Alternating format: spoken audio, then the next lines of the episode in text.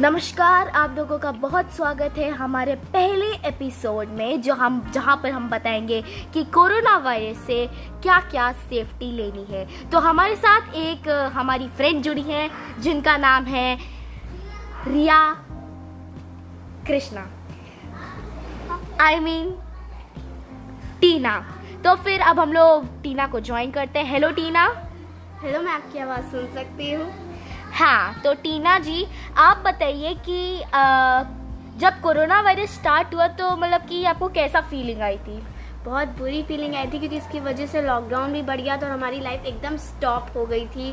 So China को इसका कर्म भुगतना पड़ेगा। हाँ चाइना को तो भुगतना ही पड़ेगा क्योंकि कोरोना वायरस ने पूरी दुनिया को हिला डाला है।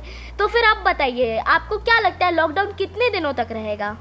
मुझे लगता है एक साल तो रहेगा ही बिकॉज़ कोरोना वायरस इतनी जल्दी नहीं जाने वाला है। क्योंकि उसका एंटीडोट भी बनाना है अभी ना तो कैसे मतलब इलाज तो होना चाहिए उसका तोड़ने के लिए।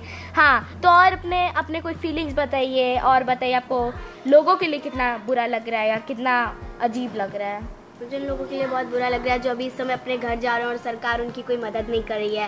एंड दैट्स वेरी बैड ये बिल्कुल भी नहीं होना चाहिए था। उन लोगों को पहले से ही होली के टाइम में ही बता देना चाहिए था we are going to do a lockdown and आप लोग अपने घर जाइए। बच्चों को भी प्रॉब्लम हो रही है तो अ, लोगों नहीं को नहीं बच्चे बहुत खुश है स्कूल बंद होने की वजह से। लेकिन मतलब बोरियत तो हो रही होगी बच्चों बोरियत को तो बोरियत बहुत हो रही है। बहुत बच्चों को हम लोगों ने लाइव दिखाया है और उनको बहुत बोरियत हो रही है। तो thank you for contacting with us Tina ji.